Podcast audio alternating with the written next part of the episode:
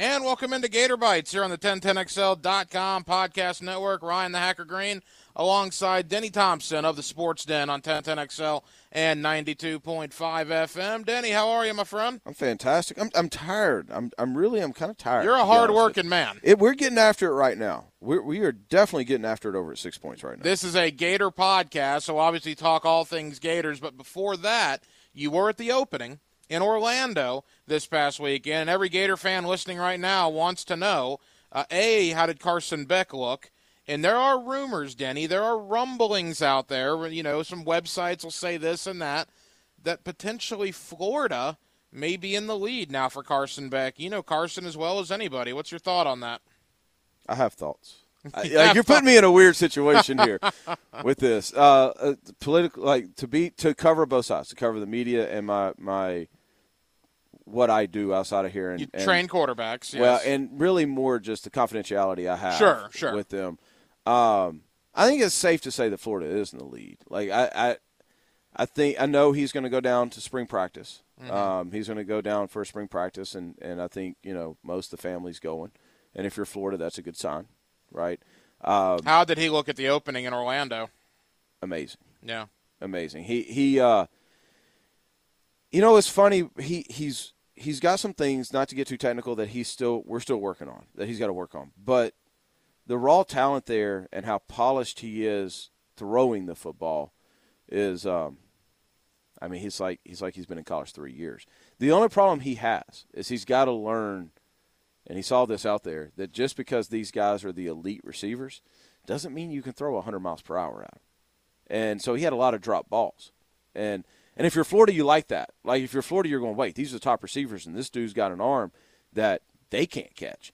But at the same time, he's got to learn the difference in, in you know, really getting after one and just carrying the ball to him and making it catchable. You know, something unique is happening here in Jacksonville when it comes to Florida, Florida State recruiting. I'm sure it's happened in the past. I can't think of it off the top of my head.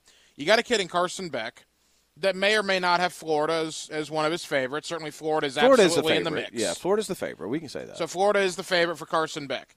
You got Jeff Sims from Sandalwood, who's committed to Florida State. Both, by all indications, look fantastic in Orlando at the Nike opening. Both are in the same district, so we're going to see Carson Beck versus Jeff Sims, their senior year in high school, Mandarin and Sandalwood, respectively. Uh, respectively. And then, who knows what happens if that rivalry moves on to the college ranks with one being in Gainesville and the other it's being in Tallahassee. It's a fantastic story because it goes further than that. They played on the same team when they were eight to get eight years old together, coached by Chris Beck, Carson's oh, dad. Okay. They've been training together with me. Like we when we do individual training, it's actually two players and one coach, so that somebody's there to catch and all that kind of stuff. They've been training together for the last two years. Wow! Every Sunday at you know one o'clock and and uh, and so it's just it's cool. Their relationship is they're like brothers, and so it, it's just all of that put together.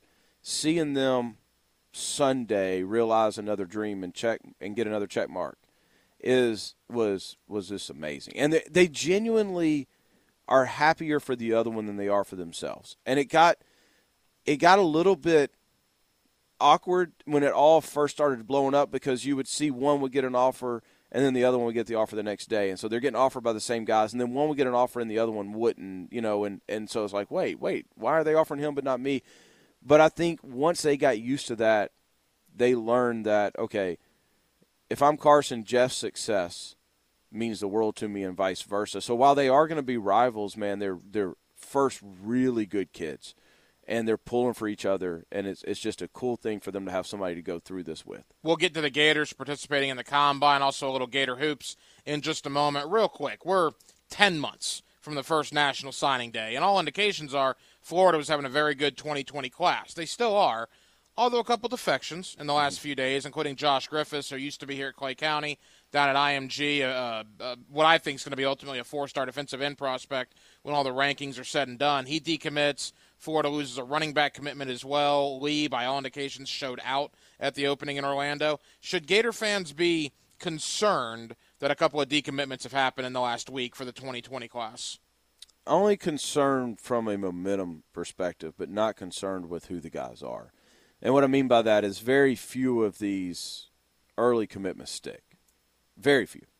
Um, so I, it happens to everybody. Uh, I mean, it happens to Alabama. Yeah, yeah, Carson Beck, obviously. Yeah, And, and, it's happened uh, with a couple other guys too. I, I just so I no, as a Gator fan, I'm not I'm not concerned with that. The one thing you got to be careful of though, and you, you you see it when you're working these circuits, is you want those advocates, and so since we're talking about Carson, it's important for Florida or whoever to get Carson committed and like legit committed to where he's recruiting for them. Jeff is there. Like Jeff is doing for Florida State right Jeff, now. And that is so important not on Twitter. Like that's what we all see. But during the 2-hour downtime at at the opening, um, everything's discussed at this thing, right? I mean, you're you're in this setting with the best of the best who are all friends now. Heck, we were having a we had a 15 minute debate, me and seven of the best quarterbacks in the country about whether you you're supposed to wash your hair every day or not. like, and, and, so that's I, I, say that just to, to let people know like that's the important part is you want guys who are not just committed but are bought in to making you better because they're your best recruiters moving forward. And there's only so many of these alpha dogs that you get in these classes that are willing to do that. So we'll do a lot more recruiting, obviously, as the weeks and months go by. The hey, scouting- one thing though. Yeah. The Anthony Richardson kid? Anthony Richardson, the Gator. He was committed to Florida out of Gainesville. Quarterback has since decommitted. Sure. The real freaking deal. Mm-hmm. Um, I have seen him before, and he's going to start coming up and working with us at six points now. But heck, from a baseline talent perspective, like this kid's got it. This kid's special. Is Florida still in play for him? Yeah, I want to do a study though. I want somebody. I don't want to do it. I want somebody else to do it. Of and you want to comment on it, right? Yeah. Of the kids that early commit and decommit from that school, how many of them actually go back to that school? Right. Because is your sense that it's very few? I think it's very few. Yeah. And I also agree with you. I think it's very few that commit their sophomore, junior year and stick with it the entire time. Uh, very few do that. I can think of two off the top of my head, and that's it. Locally, Gatewood. Yeah, and Seatric. Uh, I didn't think about Seatric, yeah. but DeAndre Johnson. Okay, DeAndre Johnson. I thought of Gatewood and Seatric. That's what yeah. I said on prime time uh, earlier in the week. Those are the two I thought of sophomore year before that committed and didn't waver the entire process. I think. I think they probably wavered more than what you thought, but they were that commitment meant something to all those guys. Right. You know what I mean? And, and that's the thing you got to you got to really fill out like when Carson decommitted from Alabama, that was a I he battled with that decision for a month, like legit. It, it dominated conversation. That I want that guy committed to me. Like he's not just out here just switching. You know what I mean? That's what you got. You got to get those guys that that will recruit for you. In your line of work, what you do is six points in the training. I'm sure you love Combine Week. Maybe you don't. Maybe I mean, we on Circe on our show on prime time and he did the combine. He thinks it's the biggest waste in the entire draft process. He says you can lose so much momentum, so much draft stock in shorts and a t-shirt that it's absolutely ridiculous.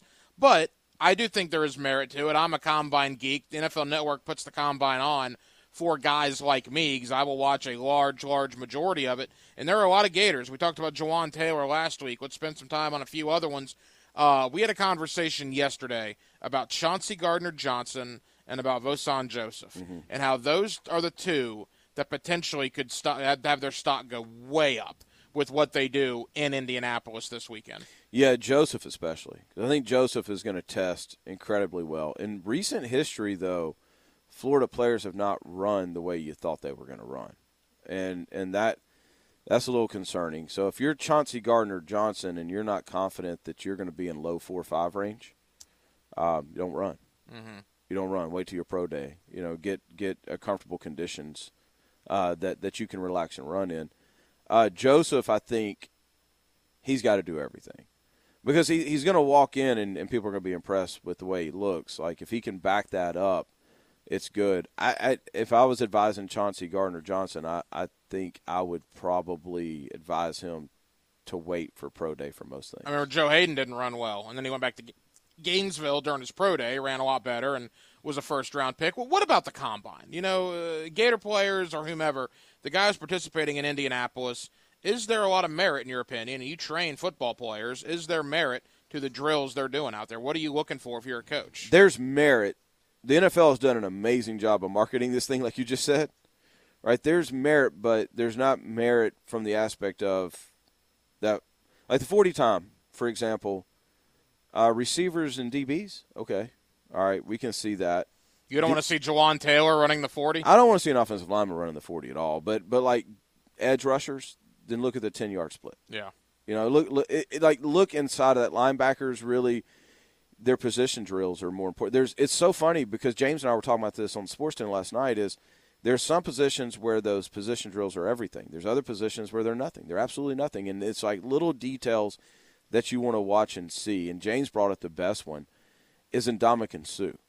Is when he saw Ndamukong Suh at the combine, the violence that he hit this bag with. This isn't like a little meshy like we had in high school bag. This is like a punching bag. This is like a bag bag, and you saw that thing double over. Like like little things like that that, that make guys special. Mm-hmm. Uh, Shaquem Griffin last year is the best best example. He tore it up on the forty, but if you watched his linebacker drills, his hips were awful. Right. Like, he ran like a four four. yeah, he? he? tore it up, yeah. invert everything, but his hips were awful, and and hence you know he's largely a special teams player. Like it, I, I think a lot of those things, quarterbacks, I think you can get a really good picture um, because they're actually doing what they're going to do on Sundays. They're throwing the football, right? And they're throwing it in a clean pocket, which is in the NFL now what you're doing most of the time, since they can't hit you. Um, so I think there there's some validity to it.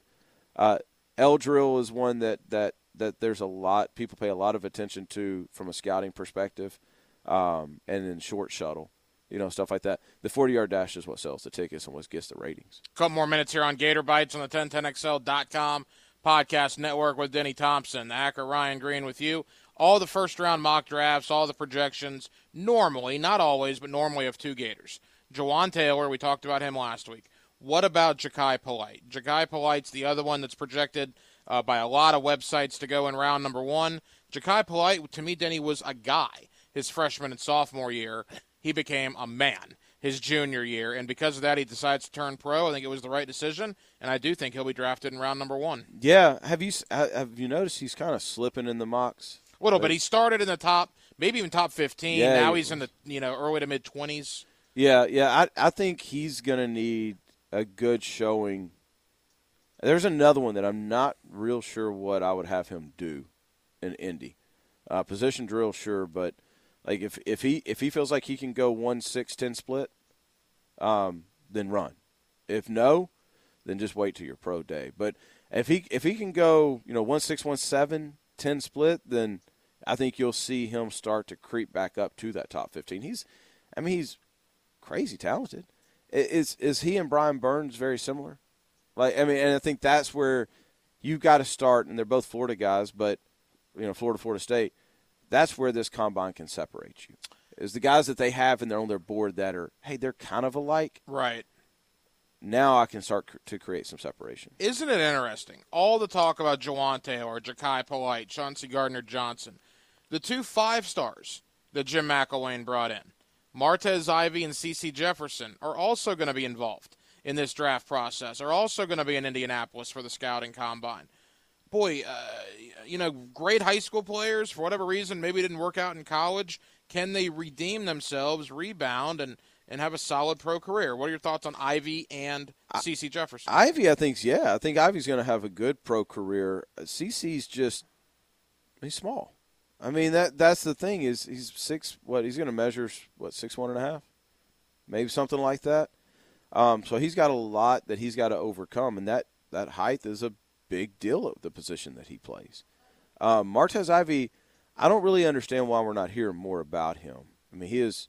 I actually had a great conversation with his former high school coach on Sunday, Darlington, uh, Rick Darlington, who, from, who was at Apopka, yeah. now is at Enterprise in Alabama. Okay. Um, and you know, we were talking about him. He's he's a he's a great athlete, and Coach Darlington would would readily admit that coming out of high school, he had no idea how to pass block because they don't do that at Apopka. But he's learned. You know, he's learned, and I think if he can show that that he is fundamentally sound in that, I think he goes a lot higher than what a lot of people think because he is a freak of a human being. It'll be fun. The NFL scouting combine up in Indianapolis on the field work begins Thursday, and then uh, Friday, Saturday, and Sunday are really the three main days if you want to watch the on the field work. Uh, final moments here on Gator Bites. Obviously, Denny, a lot changes in college hoops very quickly. We sat here one week ago. Florida was on the outside looking in. of Joe Lunardi's E ESPN.com bracketology. This morning, Joe Lunardi uh, did another bracketology. He has Florida as a nine. Not only are they not on the bubble, they're not a 12, they're not an 11, they're not a 10. He has them as a nine seed. Now, the problem is he has them playing Baylor in round one, and if they survive that, they would play Duke in the round of 32, and then your season's over. But the bottom line is Mike White's done a great job. That was a huge win over LSU. They survived Missouri. They've won four in a row. And now Florida, not so much on the bubble anymore, Denny. If they find a way to win two or three of their next four, they could potentially be looking at maybe a seven or even a six seed in the NCAA tournament. Yeah, it depends on who those. Well, I guess not. You're right. If they win two, you can't you can't lose three and have you know because one of those losses is going to be to a team your your favorite. Right. You figure if they beat Vanderbilt, which they should, Right. If they beat Georgia, which they should, again, those games haven't been played at the time of this podcast, so that could change very quickly. And then if you steal one, either at home against LSU, who you just beat, and I doubt you go to Rupp and win, but maybe against Kentucky. I, I don't know. That's the one I said last week. That's the one that I circled because I think that's the one. I, a, I think they can, and B, I think if they do, then all of a sudden you're looking at it going, "Ah, we may end up with a six seed. I, if if you if you go two and two, You go two and 2 You're in. probably Are you in? Oh yeah, you're probably in the eight nine range. That's where you don't want to be. Right. And I'm thinking too far ahead here. And I told Matt Hayes this earlier. I'd much rather be an eleven than a nine. I mean, if they're, uh, I almost because of your second round game. right because if you you're an eleven, then you play a six, which is a little tougher round one game. But then you would get a three in round two and not have a Duke or a Virginia or a you know someone along those lines. So if you but if you if you go two and two and you win, one conference tourney game. you may still end up in a single digit. Yeah, uh, yeah. I, I think at this point, Florida would have to lose three of their last four And and, get round. knocked out in round one. You'd have to lose four of your last five to even be considered on the bubble. What do we got to do to get them here in Jacksonville? Well, Lunardi had him here last week, which if I'm a Florida State fan, I'm I'm outraged by that because Florida was a ten and they were here. Lunardi had Florida State as a five going to San Jose, California. So that that to me that would not, I mean look this is a Gator podcast and I we love it. How could Florida be here as a ten and Florida State be a five and be sent out to San Jose? Yeah, it'd be great if we get both of them here. It would be great. Yeah, Orlando had that a couple years ago, and it was Yeah, a they did, big big they? deal at the Amway Center. Florida State stunk it up though. Yeah, Yeah. Well, yeah, but but the thing is, Yeah, because I, I was actually there. Yeah, I, I actually. I think that was actually the game they lost to Xavier. Yeah, and the, yeah, yeah, yeah. Because I remember I didn't know it was possible to be sitting above the scoreboard, but I was. yeah, it was like little ants running around over there in the Amway. But regardless of the seating, at least we're talking about seating now. Mike White has done a great job. Jalen Hudson's finally beginning to somewhat resemble the player we saw last year, and it's been fun watching the Gators for the last two or three weeks. I'm still not there though. Like I'm still in that spot where, in my mind, I could I could completely see them going one and three in this. Well, they almost lost to Missouri. That's what I'm saying. home. Like I could I can see that easier than I can see them going two and two almost. I just I get a sense this team is tough, and I know that's a, a, a word we use a lot in sports broadcasting. And when I say tough, I mean this team's been through a lot. This team's been taken to the woodshed. This team has lost heartbreakers. A lot has happened to this team. Injuries with Keith Stone. A lot's happened to this team over the first two and a half, three months. To now, they're figuring out ways to win these games at the end. They're figuring out ways not to lose close games at the end, which is something they were not doing early in the year. Yeah, yeah, yeah. I can see that. I can agree with that. I the coach in me immediately goes, "Tough teams don't lose heartbreakers. Like tough teams don't have to." You know what I mean? But but no, you're right. You're right. I, and I probably I don't watch as much Gator basketball as you do, and a bunch of guys do. Probably if I if I really watched the last last couple weeks have been crazy for me. If I really watched more the last couple weeks and didn't have the lasting image of the first half of the year, Yeah. then maybe I would I would be around that. But I, you know, I, we're probably going to go Saturday night to the to the Georgia game. Um, my son turns eight on Sunday, and so I Ah, think I'm going to take him Saturday nice. night. Um, but he's so competitive that I don't want to go to a game they lose Right. because it ruins his whole weekend. Well, by the way, how about this? You know, before the Georgia game, they play Vanderbilt. Vanderbilt is trying to become the first team. Here's a trivia question for you. You can use on Big Game James on the Okay. Sports Den. Vanderbilt's trying to become the first team to not go winless in SEC conference play in men's basketball since who? And it happened in the 1950s. Oh gosh, I had no idea. Georgia Tech. Wow. Georgia Tech was the last SEC team. This is when the Ramblin' Wreck was in the Southeastern Conference. They were the last men's basketball team to go an entire conference slate That's winless. crazy. Isn't that crazy? That is crazy. And That's Florida's got to go to Nashville on a, on a Wednesday night, and Florida doesn't play up there, or play well up there very well. So Then we'll ACC, see what happens. ACC just had one of those, right? Boston College went winless in football and basketball in the same year Is that right? in conference play Yeah. a couple years back. Yeah. Yeah. So it's, it's an interesting streak. Vandy, uh, I don't know what's wrong with Bryce Drew and the Commodores. 0 and 14, but I got a feeling that game against Vandy for the Gators is going to be a tough one. Yeah, it always is. We'll see what happens. Sports Den every night, uh, Monday through Friday, 1010XL, 92.5 FM. What can people look forward to? Draft talk and whatever else we come up with. I mean, at this point, that's all we're talking about, right? Yeah. Uh, it's a lot of it. Draft talk, recruiting, you know, and randomness, and Bob Kraft.